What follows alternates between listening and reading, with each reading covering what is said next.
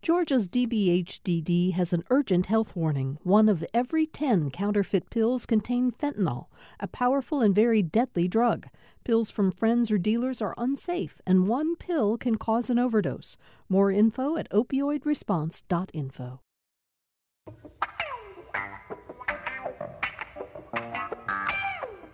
Welcome to Political Rewind. I'm Bill Nigut. We're here with you after, if you're listening in real time, a big, big night.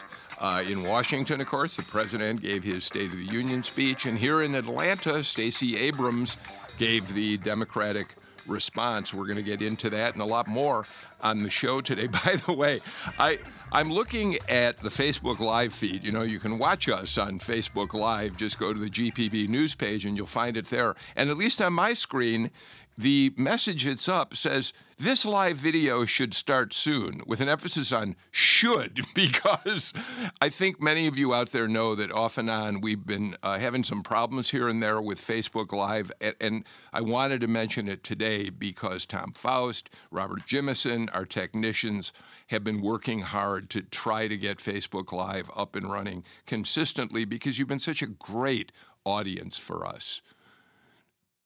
Oh, Tom Faust just told me the problem is in my computer. Sure, I've heard that before. Greg Bluestein is here today, political reporter for the Atlanta Journal Constitution. He's in the paper just about every day and also uh, files for the Political Insider blog at ajc.com. Hi, Greg. How's it going? Good. Were you up late last night? I was. I was. I, I, I, covered the speech, and then we also have to cover a sort of analysis that we wrote after that, and I went to bed around two. Oh my gosh! All right, uh, across uh, from you in the studio, Patricia Murphy. She is a columnist for Roll Call and the Daily Beast, and you have some big news that you just were able to tell us about. Oh, thank you. Well, my column for Roll Call has now been is now syndicated across the country, so in crinkled newspapers near you. crinkled. That's very exciting. Thank you. News. I'm excited. Congratulations. And of course, Patricia brings uh, to that job a wealth of experience on Capitol Hill working with. Um, senators from Georgia. And you always point out that there was, uh, aside from Sam Nunn and Max Cleland, there was a senator from another state you worked with. Richard Bryan from Nevada. Two okay. terms. Two terms. Okay, two yeah. terms. All right. Michael Owens is with us today as well. He is the chairman of the Cobb County Democratic Party. And we're going to talk with you specifically in a little while. You were at the Abrams uh, speech last night. That I was, um, as electric and as historic as it was. All right. to be there. At, when we get to the Abrams portion of all this, I, I, you should take a couple minutes and tell us what it was like in the room, how it felt, um, and we'll get to that as we move forward on the show. Tamar Hallerman just let us know, uh, Greg, that uh, she has gotten an assignment that's tied her up for the rest of the hour today. You heard us mention her at the in the headlines of the show, but uh, Tamar's not going to be able to join us. But we'll we'll soldier on. A spot of breaking news that hopefully you'll be able to read about later on. yeah, we're going to keep track of the political insider to see if what she's working on, in fact, comes to his happens while we're on the air. But we are forbidden from talking about it. Blocked. Greg Bluestein. Um, we're going to play some of the speech from both the president and from Stacey Abrams as a starting point. Give us, I'm going to go around and start with you, Greg. What about the president's speech last night? How do you summarize what he you thought about what he said? Well, it was uh, an air of bipartisan unity, but we've heard that before. Um, and haven't really, you know, seen the uh, some of the benefits of, of bipartisanship. It was also a, a hard line on immigration um, a, a, renewed call for some sort of border wall. Um, and it was interesting to me was really no mention of the shutdown that, that just polarized and divided the Capitol over the last 35 days and, and led to more threats of another shutdown in just a few more weeks. Patricia, you're a veteran of the, these things on Capitol Hill. How did what you saw last night compare to past speeches by presidents? Uh, well, uh, to other presidents, a lot of um, areas where he went uh, decided to go less with less convention, I would say. Typically, it is a an extremely polite conversation. Um, it is a unifying call throughout, uh, from beginning to end.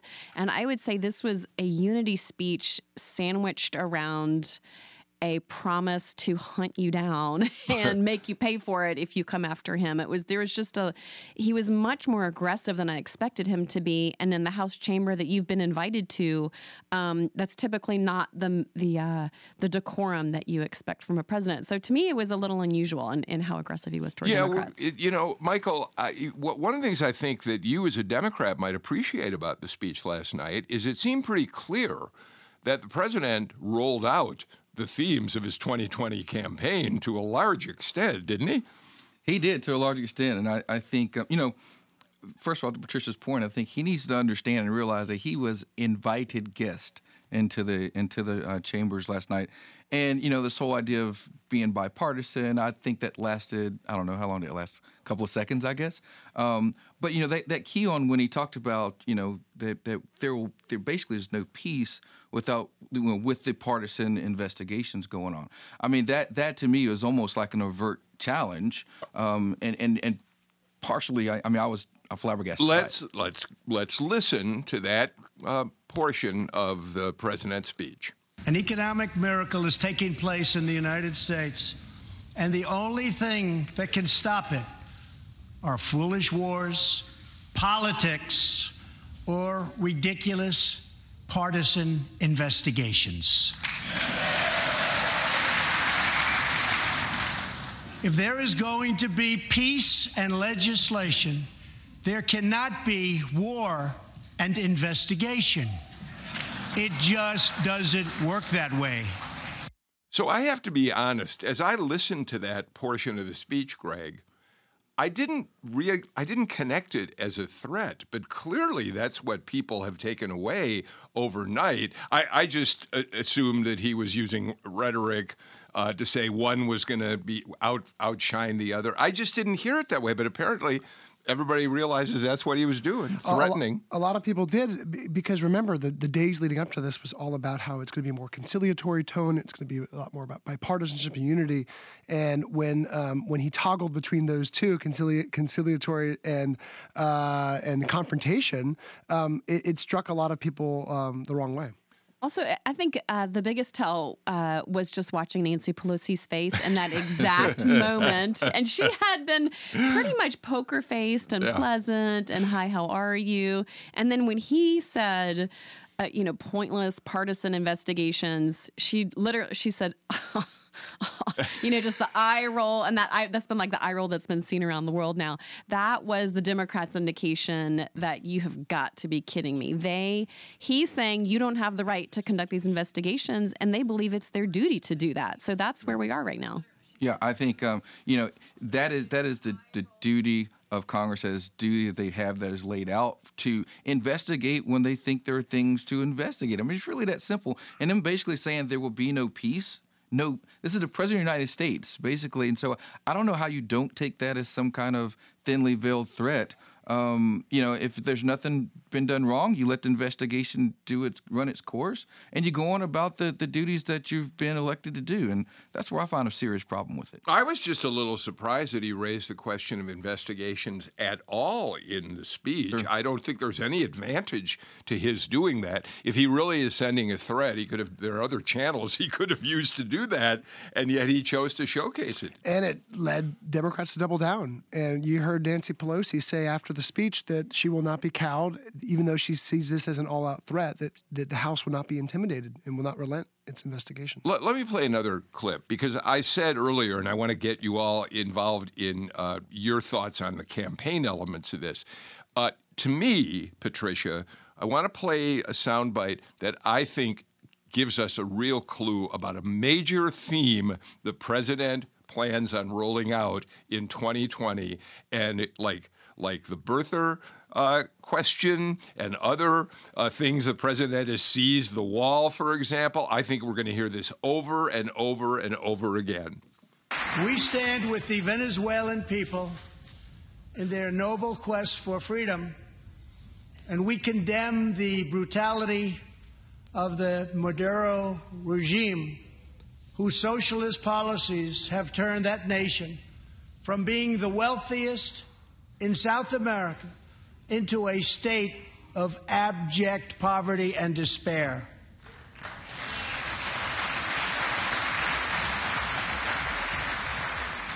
Here in the United States, we are alarmed by the new calls to adopt socialism in our country.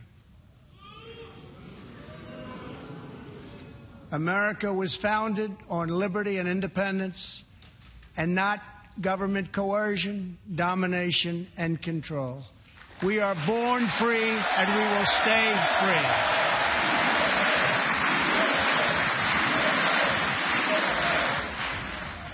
Some of the young Democrats have given uh, the president an opening to talk about socialism. We're going to hear that all the way through uh, next November. Yes. And I got to say, that's good politics right there for Donald Trump. I mean, the specter of socialism has always been held over liberals' uh, heads as you, you, you're not really capitalist. You're not, you're not for democracy. You're, you're for socialism. And for the very first time, there are now two people in Congress, Bernie Sanders and Alexandria Ocasio Cortez who embrace socialism. And rather than defining, um, especially Ocasio Cortez, rather than defining what that means specifically to her, she tends to say what it's not. She's like, well, it's not, it's not, I'm not into any isms. It's not capital S, it's little s. And he's coming out here and saying what all moderates fear on the left and the right are we going too far to the left with the direction that this Democratic Party is going in? And so you had six, at least six, Democratic presidential hopefuls who want to take on the president in 2020 sitting there in the room, and a number of them have come out with policies that are much further to the left than most Democrats have advocated for. So, if that's the direction he's going in for 2020, I do think it's very smart. Well, there's a there's a direct correlation to Georgia politics here, Greg. This was something that the uh, Republican Party threw at uh, Stacey Abrams during her constantly. Every right. mailer, most TV ads were socialist Stacey Abrams, and of course she would answer that you know she's she's moving the party to the left, but not nearly to the left of uh, to, to encapsulate socialist policies. But it was an effective argument the Republicans were able to make, and one that that they're certainly already starting to make against her in 2020 if she does run against David Perdue. But Trump made it here in Georgia too. I mean, he, this was one of his favorite lines on the campaign trail. But he did his uh, doing his trip to Macon. He said that Stacey Abrams wants to turn Georgia into Venezuela. Um, and it got one of the loudest applauses of his entire speech. Yeah, I thought that it was uh, good speech writing for to make the transition from the turmoil that is unfolding in Venezuela right now because of a socialist regime, uh, and to turn the corner and bring it home to what Trump says the uh, the Democrats are uh, increasingly practicing here socialistic policies. Yeah, and you can tell too. It's it's a, just just like Patricia talked about. It's unnerved Democratic leaders because they're worried that that the Bernie Sanders of the party, who's not officially with the party but representing the party, um, can can help Republicans paint them with such a broad stroke. Michael, how do the Democrats uh, fight back on that score? Democrats fight back by, by simply sticking to what our core principles are and what what, what our values are laying ar- around that. So. And, there's so much here to try to unpack. I'm trying to decide what what actually to bring out on on this question. Um, it's as simple as this, and, and it does right. It does tie back here to Georgia when um, Leader Abrams was, you know, decried as as this extremist radical that was too too extreme for Georgia, right? And you know, I think what we have to do is focus on our messaging because if we're talking about you know affordable health care for all and health care being a right, if we're talking about you know having a livable wage, if we're talking about making sure that our children are educated and ready to compete in a global society, you know, if, if those things are are radical, then I I don't I don't know where else we need to be because it, it's troubling to me that you know common sense policy that overwhelmingly Georgians and most Americans believe in. Uh, I think the Republicans are on a losing side of trying to message that and, and take that into a socialist realm or to some radical realm when really it's in line where I think most of us want to be. Okay, so first of all, Patricia, it strikes me, and, and I include myself in this, at some point uh, in the months ahead, uh, I think it's going to be important to unpack exactly what being a socialist really means, not some vague notion of it as a threat that hangs over democratic society, because there are some socialist societies which are also democratic. So we're going to watch how that plays out. But I have to tell you, Patricia, you're the journalist at the, you're one of the journalists at the table today.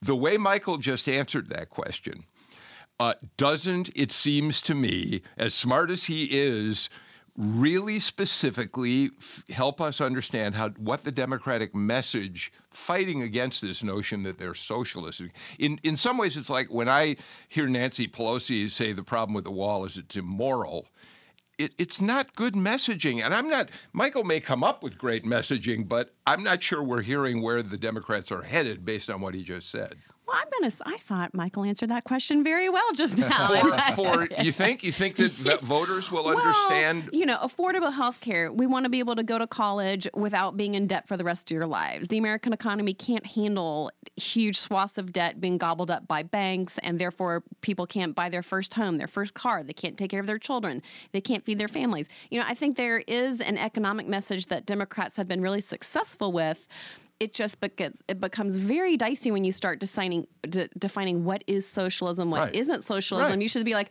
we're not socialists. You That- know, no, no one here is socialist. And Michael, because I was a little bit skeptical of your answer, I want to give you a chance to respond. You know, I I will double down on what I said because ultimately I think that's what gets us through. Now, the, the messaging around that is is re- look, Republicans are going to take this and run with it every single time. Um, but Democrats, ranking file, and you know, I've got to be careful here because there are Democratic socialists and, and organizations that are out there that that do a lot of good work, and and we have to separate when we're talking about you know what some folks may think of, of Stalin and, and Marx and, and really bring this down to the democratic socialists go. of today Yep. um, are democratic socialists. Right. All right. Now I'm going to say I don't like that answer. when you're talking about socialism, you have lost the conversation. All right. Also, That's what Stalin saying we don't. That's what I'm we don't talk about. There's no Right. reason to talk about that. Republicans can try that mantra, but we go back and we stick back to a basic principles. We don't have to go there. There's no Yes. reason to go there. That's I, that's I the think point you I'm making. Make. Yes. Thank you, and I also appreciate your being your being willing to ask uh, to let me ask you to try again. And also the, the underlying policy issues that, that Republicans are going to use to paint those Democratic uh, candidates as socialist really uh, revolve around Medicare for all. Yeah. And um, the majority of presidential candidates, ma- major ones at least, who are in the race, are supportive of it. And the House leadership and Senate leadership are, for now, treading cautiously on it. But it's going to be up to the public to decide too. And polls so far show, if not a majority, uh, you know, a, blo- a broad pl- pl- plurality of voters support policies. Good. like. I'm glad you brought- mentioned that because Michael, that's exa- here's another issue we bring b- right back home to Georgia. Uh, Democrats will undoubtedly in 2020 run on. Uh, finally getting, unless something happens, unless uh, Governor Kemp addresses it in a substantive way, uh, Democrats have been arguing for expanding Medicaid in Georgia for ever since ACA was passed. And it strikes me that's going to be a Democratic message in 2020 as well. Again, unless Governor Kemp preempts it with some broad proposal, which doesn't seem likely. Right. I, and I think it, it will be, and I think it, it should be. Um, you know, I think I, I've seen numbers upwards of 70% of Georgians, right, are in support 72 of in the 72. AJC right. I mean, so when you start to look at numbers like that, um, it's not going to be long before Republicans look at it, and you know, Governor Kemp may kind of kind of preempt this and get ahead of it with something because it's no different than kind of on the national level, right? When Republicans time after time after time again voted to repeal ACA, and then things like the um, pre-existing conditions until the overwhelming number of, of Americans felt that pre-existing conditions is something we should protect. Greg, do then you all know- Republicans want to support. I that. apologize. Greg, do you know something about this? There's real movement on, among the Republicans in the Georgia State House on that issue right now. We wrote a, a, a front page story on, I think it was last Friday's paper, about the, the, the push, especially in the Republican Senate caucus, towards making sure that waivers don't just give the state more flexibility to use Medicaid dollars like Brian Kemp has outlined, but that actually are used to expand Medicaid uh, with a Georgia sort of way, like uh, based on Indiana's model in a conservative fashion, but actually expand Medicaid. I think what we're hearing from Repu- Republican leaders is they want to take that issue off the table for Democrats in 2020. Well, that makes sense, but you still have a speaker in the House saying we don't believe in expanding Medicaid. It'll end up costing the state too much money when the feds finally can no longer sustain it. If I suppose if you don't call it Medicaid expansion, if you call it waivers, you might be able to move the ball down the field. and look, several states have used waivers um, to expand Medicaid, including Indiana, Yeah. to hundreds of thousands of people.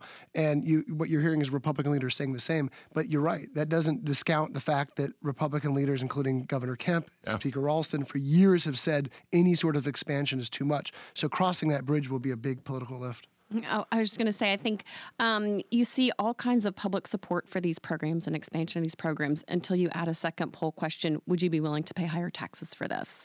And so I think it's crucial for Democrats to remember as they're sort of coming out with these big, bold, pricey proposals that they have the House majority because of moderate voters, not because of liberal voters or because of Democratic socialists who will always be with the party. It's these moderates who they've been able to win over in the suburban districts that are the majority makers. And so to swing super hard to the left during the primary is going to leave you not a lot of room to get back to the middle if, once you really need to get those voters. Michael, respond to that as a Cobb County Democratic Party chair. That you're sure. she's talking Patricia's talking about the voters in your uh, county. Yeah, and, and that's respectively where I think I disagree now because the the voters, and particularly if I can talk about voters I have in Cobb and who may seem more moderate, um, they're they're the exact ones who are pushing for these bolder ideas and these larger swaths of of, of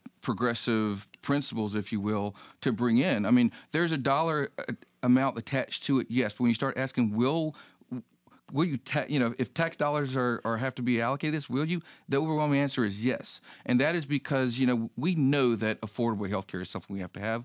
Um, we know that we have to get out there and support areas not only where we're affected because this this is not a major issue in Cobb and may not may not be in most issues in Metro Atlanta but that doesn't mean we can't see outside of that into rural Georgia and understand how that's affecting and impacting Georgia. And so no I I, I totally agree or believe that you know Democrats that may be more moderate, maybe even over to independents, uh, while it may not be affecting them directly, they still under, understand the overall effect it has the state, and it's worth making the investment in. I, I want to play one more soundbite from the president before we take our break, uh, because I, this will give us a transition to Stacey Abrams' speech. Uh, the president, of course, last night began by uh, uh, saying that he wants to bring people together. He wants to work across party lines. The, the word we heard from the White House for a couple of days leading up to the speech was he's going to talk about comity with a T, not comedy like ha ha. And, uh, and that, the speech started with a little of that. And then he got to immigration. No issue better illustrates the divide between America's working class and America's political class than illegal immigration. Wealthy politicians and donors push for open borders while living their lives behind walls and gates and guards.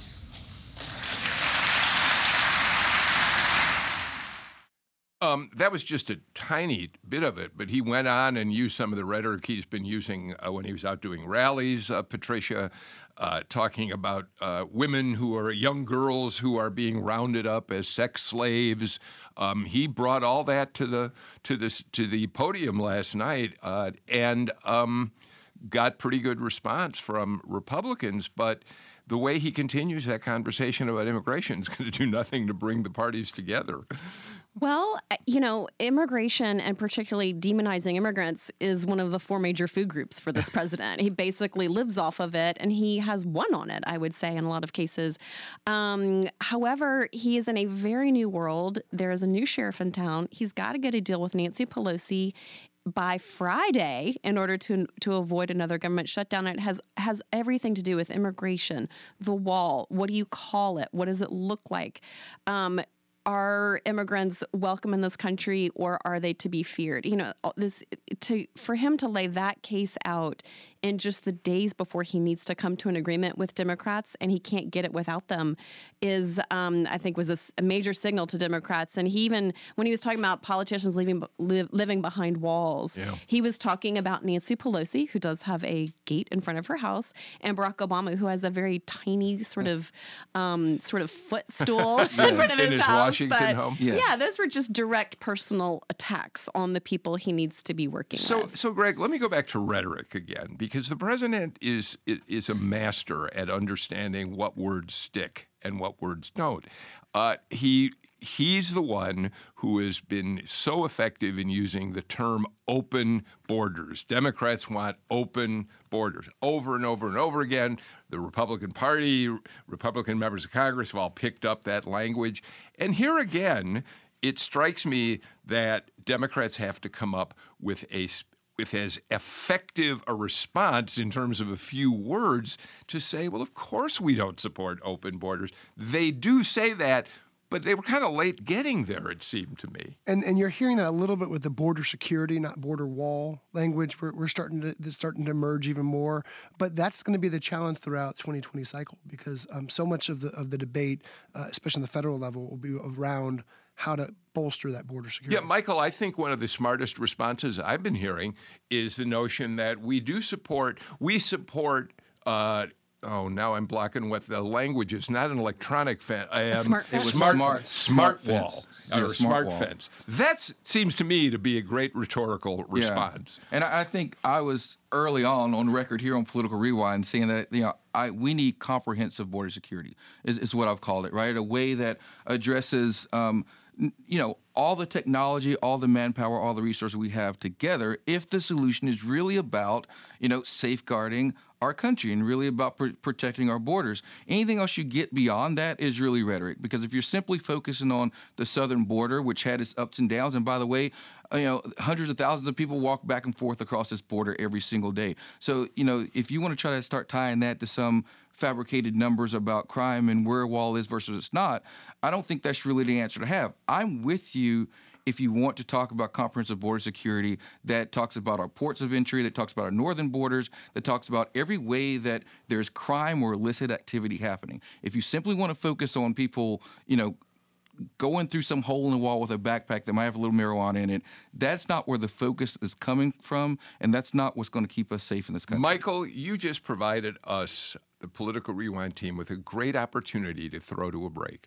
Because one of the things the president talked about last night was crime ridden El Paso, Texas, how it used to have extraordinary levels of crime. Since the wall went up at El Paso, crime has dropped to new lows. The sheriff of the county uh, had a very angry response to the president, saying, We've always been a peaceful town. Um, we're going to take a break now. When we come back, we're going to hear what Stacey Abrams had to say. But as we go to break, I thought this was a good time to listen to Marty Robbins sing perhaps his most famous song, El Paso.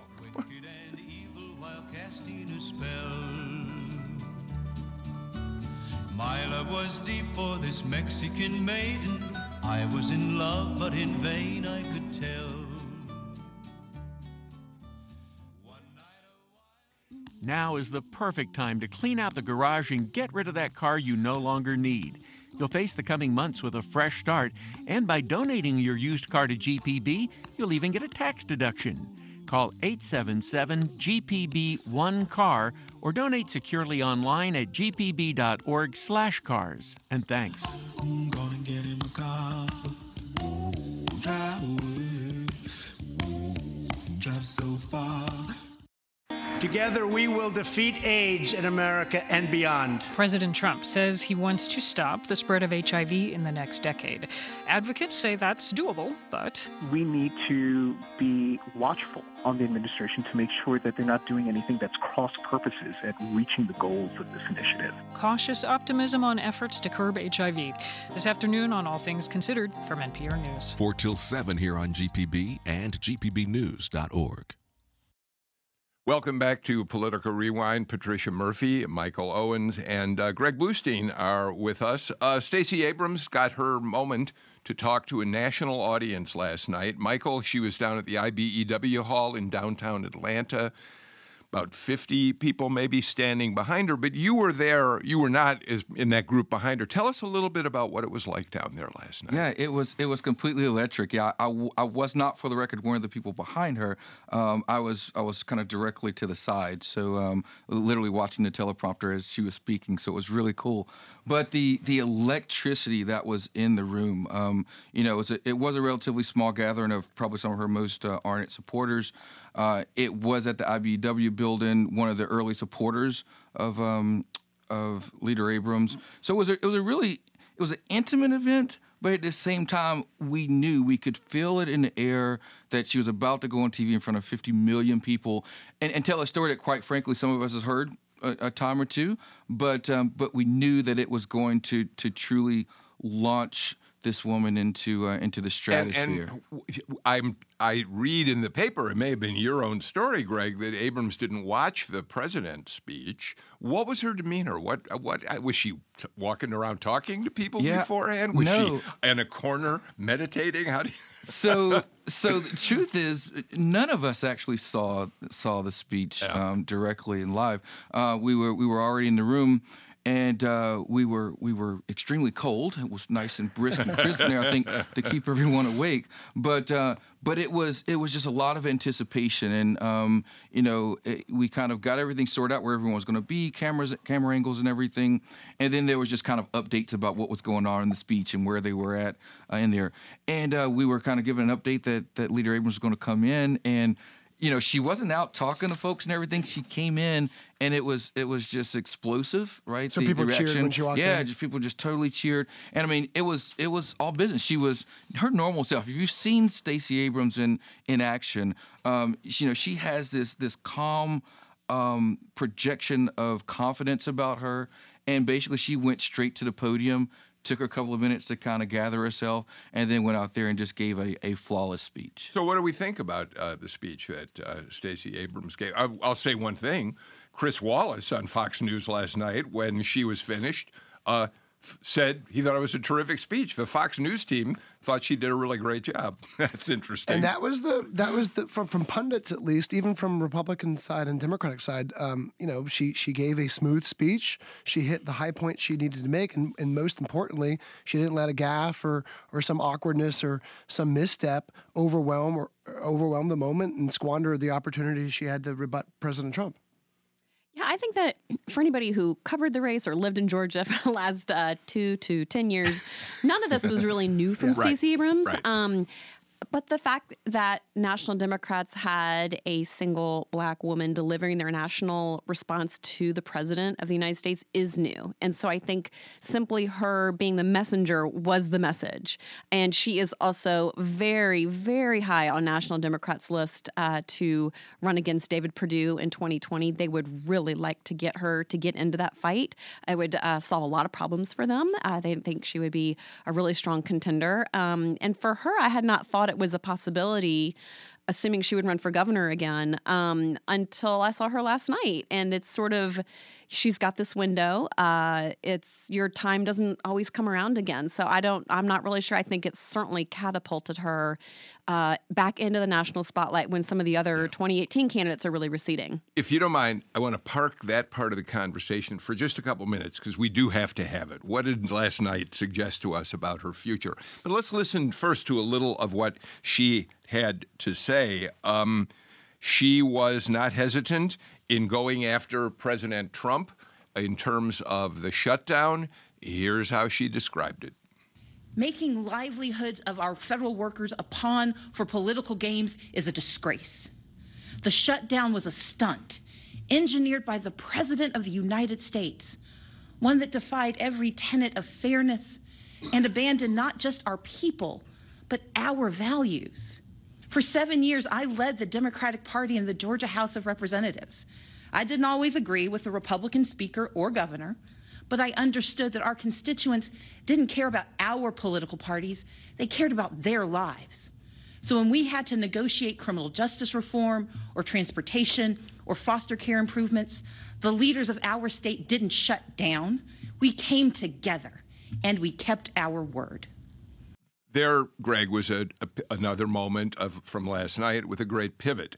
Uh, she starts by talking about Trump. Uh, she believes being responsible for the government shutdown, and manages to turn it into a discussion about her resume, basically, and that of a General Assembly where people do work across party lines. It's also her answer to the calls uh, to the criticism that she's too liberal, that Right. she's a socialist, Right. and it was, and, and again, to just like Patricia, Patricia was saying, to those of us who have lived here for the last two to ten years, um, we've heard her talk about this bipartisanship, but this was now her talking about Georgia-style bipartisanship and consensus on a national, uh, national level, and talking about criminal justice overhaul, uh, transportation initiatives, foster care that that did get overwhelming majorities, in some case unanimous majorities in the uh, unanimous votes in the Georgia legislature um, that were brokered with her help. What's a little ironic about that, Michael, is that during the campaign, certainly during the primary with Stacey Evans, there was criticism for the willingness that Stacey Abrams showed to cross party lines on some very big issues. Yeah, you know, there's there's always discussion about you know where you go in the primary, how far left or right Yeah. versus where you have to come back to. But uh, but I think you know Abrams was was in- my opinion very consistent throughout the primary and the general in being unapologetically you know Democrat with her stances and her positions around things, and and at the same time a, a willingness, not only a willingness, uh, a willingness and an expertise to to go across the aisle and work for all Georgians to get things done. What I think she did last night was just basically elevate that and, and show the country how how she potentially could do the same thing at a at a higher level. And you know the the key thing that when she said there was the the shutdown was a disgrace. And even though they have disagreements at, at the state level, which she's dealt with, you know, they found a way to to make things work. So I, I was very happy to hear that part of it. And I think it was very key with showing what she's done on a, on a state level could potentially be done at a national level. Patricia? I th- well, I think what's so interesting about her and her uh, being selected is that to me, her oratory is really not even her strongest suit as a candidate. I mean, she is probably the best organizer that we've seen in the state among Democrats in a generation. She's just unbelievably talented at that. And to Michael's point, a really uh, skilled legislator and deal maker, if I can say that. So it'll be really interesting to see where she's going um, because uh, I think even what we saw last night was not maybe not even her strongest suit, and it was still very ably handled. Let's listen to one more um, moment from her speech. Uh, she countered the president uh, when he talked about immigration. Uh, she had a very different point of view. We know bipartisanship could craft a 21st century immigration plan. But this administration chooses to cage children and tear families apart. Compassionate treatment at the border is not the same as open borders. President Reagan understood this. President Obama understood this. Americans understand this. And Democrats stand ready to effectively secure our ports and borders. But we must all embrace that from agriculture to healthcare to entrepreneurship, America is made stronger by the presence of immigrants, not walls.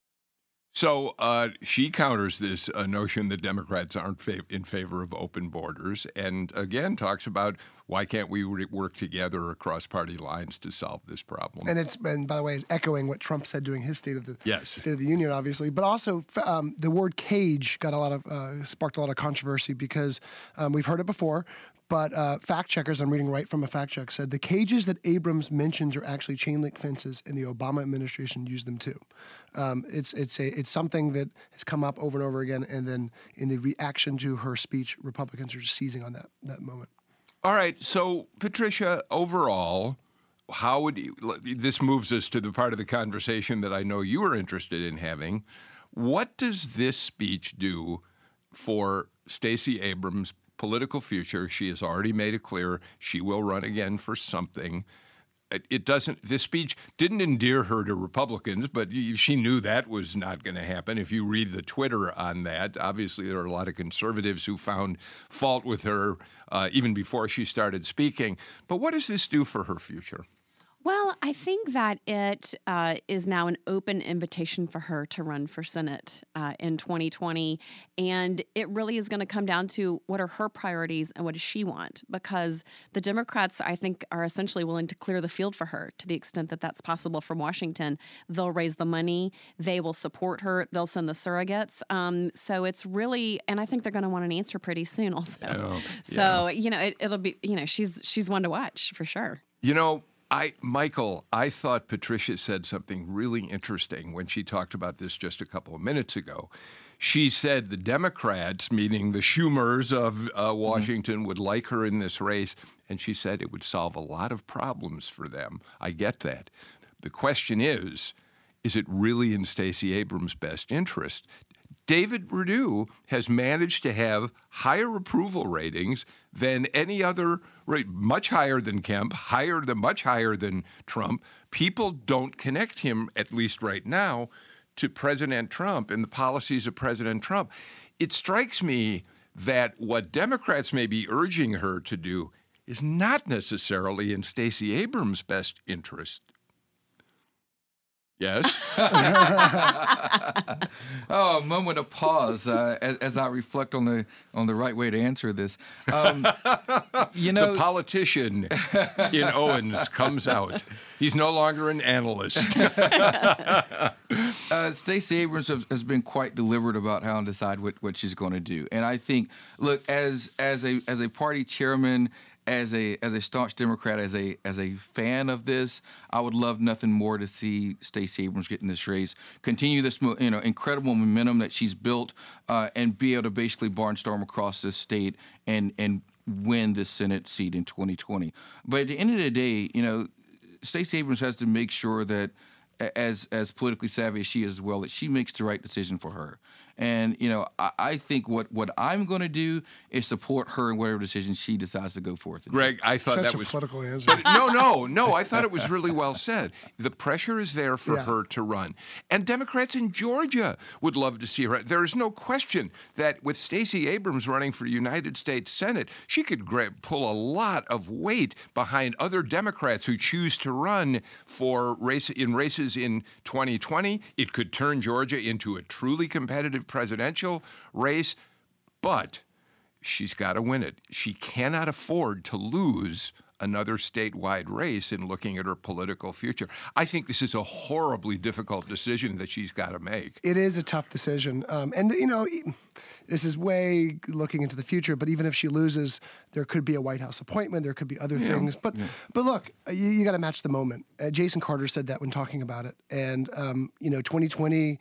Uh, the, the the field will clear for her. We have four of the of the main d- Democratic contenders for this seat, basically saying or either urging her to run or saying that they're um, that they're very unlikely to run if she does. Um, and I can't imagine a high profile Democratic contender getting in if she does. And 2022 is going to be in a, a whole different ballgame. Mhm. We just Yeah. talked about waivers and Medicaid Right. expansion. Republicans may be able to take that off the table. Who knows? Um, there'll be uh, Brian Kemp will be an incumbent. There might be a Democratic president that he can use to rally uh, Republicans in a way that he couldn't last year. Um, so you know you, you never know what's going to happen. But right now you do know that the field is there for her. And um, and David Perdue, many think are is a, he's a different candidate. It's going to be a different race. He is an incumbent. He has lots of strengths. He has more strength in the suburbs than Brian Kemp did. But that Trump tie, um, Democrats see as very vulnerable. Well, go ahead, real I, quick. I was just going to say about about Perdue. Um, you know, he was an early supporter of Trump, and he's been an ardent supporter of Trump. So the idea that he's just not as, as tied as close to him is because the Democrats hadn't really had an opportunity to go That's- after that. I yet. get It's that. coming, regardless whether Stacey Abrams or whoever it is. He, you know, he's going to have to live with the fact that you know, as Trump goes, we're going to do our best to, to make him so go the same way. So last word from you in this segment. So as the if the race is engaged, if it's if it's uh, Abrams or somebody else, we're, Democrats will start pounding away at, at Perdue and his Oh, my relationship with. Trump, and you Yes. believe that will drive down his numbers. Yes. Well, his demeanor is so different from President Trump's, Yeah. but his voting record, it, there is no daylight. And I think Democrats, to Michael's point, have done no work. Uh, Hammering that home. Um, there are very few senators who are as close to this president as Yep. David Perdue um, and as enthusiastic about his policies. Uh, he also uh, doesn't get around the state a lot. Yeah. he do, we don't see him a lot. Yeah. We don't hear from him a lot. So I think he's there to be defined. The Democrats are going to have the money to do it. So I think it it could easily tighten up uh, as a race more so than it seems today. Okay, I'm going to take the last word. Yeah. Because in the long run, the last word on this, it seems to me, is it's not just about who Abrams is and about who David Perdue is. It's about where are voters in this state? Are do are we really turning blue, or are we uh, just purple enough that Perdue can do almost anything, and there are enough Republicans to put him over the top? Is that at least a fair statement? Uh, I thought you were going to say the really important question is what is Donald Trump up to Well, in that- 2020? All right. That seemed All to cast the shadow Yeah. over 2018. Okay, okay, fair enough. Uh, we got to get to another break. When we come back, some interesting state news. Among other things, we now have a high level Republican state elected official who wants to do something at Stone Mountain to honor Martin Luther King Jr. We'll talk about that after this break. On the next Fresh Air, environmental photographer James Balog, who's been documenting the places, people, and animals most affected by rising waters, extreme storms, massive wildfires, and air pollution associated with climate change. A new documentary follows him to those places. Join us. Fresh Air is this afternoon at 3 on GPB, and you can listen live at gpbnews.org.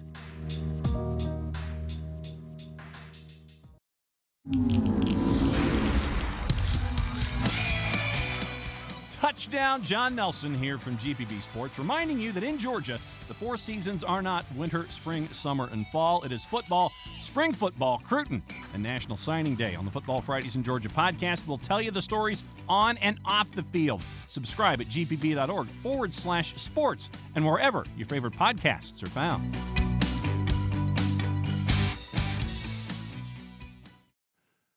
Greg Bluestein, your colleague Jim Galloway, had a pretty interesting exclusive uh, that was uh, reported in the pages of the paper today. Chris Carr, the Republican Attorney General of the state, who is certainly no liberal or even moderate Republican, uh, uh, now says that he would favor putting a bell tower, which was a proposal that was made a few years back, on top of Stone Mountain to honor Dr. Martin Luther King Jr. And of course, it is a reference to let freedom ring Mhm. from Stone Mountain and the other places. That's really an interesting development. Yeah, this is from Jim Galloway, and he's been at the forefront of reporting about all these issues. And Chris Carr became the first statewide elected Republican to come out in support of this, which is, in his words, telling a broader tale at what for decades has been considered a Confederate shrine, with, of course, being the biggest Confederate memorial in the nation and also the biggest state owned park. Uh, biggest state-owned, uh, yeah, it is this biggest state. It's a Mhm. state-owned site, uh, the center of controversy um, for years too, especially with the debate over, over removing Confederate emblems from state-owned sites. Um, Michael, uh, we have yet to hear a response from any other elected officials in the state. We certainly haven't heard from the governor, but uh, clearly Galloway, I would think by Friday's show, when Galloway will be back, he will have gathered reaction from others. Uh, having the bas relief or bas relief, I don't know how you say that, the big carving of the Confederate uh, uh, uh, leaders with a Martin Luther King bell tower on top. Satisfying?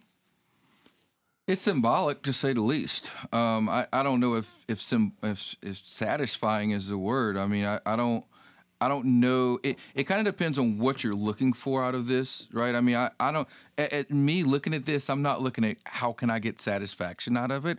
I think I'd kind of look at this going, how do we effectively acknowledge history and put it in its right context about what it is. So anytime you start talking about what's satisfying or what's you know what what's celebratory, um, okay. you know that that's where I start to have some some problems. Good point. Um, Patricia, the big question is uh, do we have enough uh, uh, momentum to make this happen? Bill Stephens, who runs the, the park uh, for the company that, that is managing uh, the, the whole uh, entity, he proposed this a few years back, and the entire Stone Mountain board uh, turned him down, I think with the exception of Michael Thurmond, who was on the board maybe at the same time.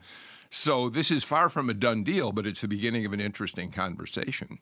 And there's going to have to be some solution to Stone Mountain because you can't just take it down. It, it's, ve- it would be very difficult to sandblast, um, but it is so deeply offensive to so many people, um, especially sort of after all the conversations we've had in the last two years. Um, and so I think it's fascinating that Chris Carr is the one who came out with this. Um, and he's an Isakson guy, um, somebody who is well known to other Republicans, and I think could play a real leadership role. Um, the question is, you know, is that is that enough? Um, I don't know. I don't think I'm really the right person to decide that. Um, there's been a, some really interesting reporting about um, African American groups that scale the top of Stone Mountain as a way to defeat it, um, as a way to show that we're better than this and what's in front of us. And so, you know, it's uh, it's not mine to decide, but I think it's interesting that Carr's out first on it. What of course is interesting about this, based on what you're just saying, is I'm I'm a bike rider and quite often f- am riding around, go out from my house to the down the path and ride around Stone Mountain on a weekend. And of course, as everybody already knows, it is a predominantly African American Yes. uh, place, and so it is particularly peculiar to look up at the carvings and see who is using that park. Yeah, you know, I, I'm a I, I grew up in North Carolina, but my grandparents, a lot of my family is, is from the Atlanta area. So I spent a lot of summers at Stone Mountain Park, running around on the lawns, watching the laser show, um, a- and, you know, understands getting older, kind of the context um, of of what's what what's actually being celebrated there. Um, as I got older, obviously that that became more of an issue. But I want to I want to note something that that Carr said really quick, and he says, um, "I'm a big believer in history by addition, not history by subtraction or deletion. I think it's important for us to have the conversation about the facts, all the facts, the good, the bad, ugly, I, the I'm glad you point. I was struck by that Right. that quote because too. that that to me is is really the key of what we're talking about here. You know, the problem with history so much is it get whitewashed, and and history is told by the victors. So it's not so much that you had some great generals here. There were a lot of other really fantastic people throughout the story, but you know, unfortunately, only certain people, only certain moments get memorialized. And so I was really kind of struck by that statement because you know, one way to look at it, instead of there's been people talking about scrubbing the face of it, um, how about adding to it? How about telling the complete story? That it wasn't simply about you know these four gentlemen; it was about a lot of other people too. Um, okay, we're going to watch that unfold. We're really running out of time, but very quickly, uh, Greg, as I mentioned uh, in the headlines of the show, uh, there's a little hitch in getting the ERA amendment passed by the Georgia legislature. Anti-abortion forces down there are saying that if it passes and it becomes an amendment to the Constitution, it opens the door for abortion on demand, and you now have at least one Republican senator uh, taking his name off the uh, measure to uh, pass it. Yeah, and that could be the death knell to any Senate vote on that. Um, you had, I think it was six Republicans, both the women Republicans in the caucus, and four men, and one of those men backed out, and I'm, I'm sure that several others might too. And there was a tremendous pushback from conservative commentators. Erick Erickson was encouraging them to send uh, literal pairs of balls, like soccer balls, to all those uh, to the men who were supporting that, to basically to say um, this is taking your manhood away in a way. Yeah. Well, I think um, at first blush, it seems like a lot of fear mongering and ridiculousness. Um, although Planned Parenthood has used the ERA in some states to bring challenges to abortion laws. Um, and so I think there is some substance behind it. Although I think, you know, there's a whole conversation you can have about what it means to have equal rights as a woman. And we don't know that now because we simply don't have them.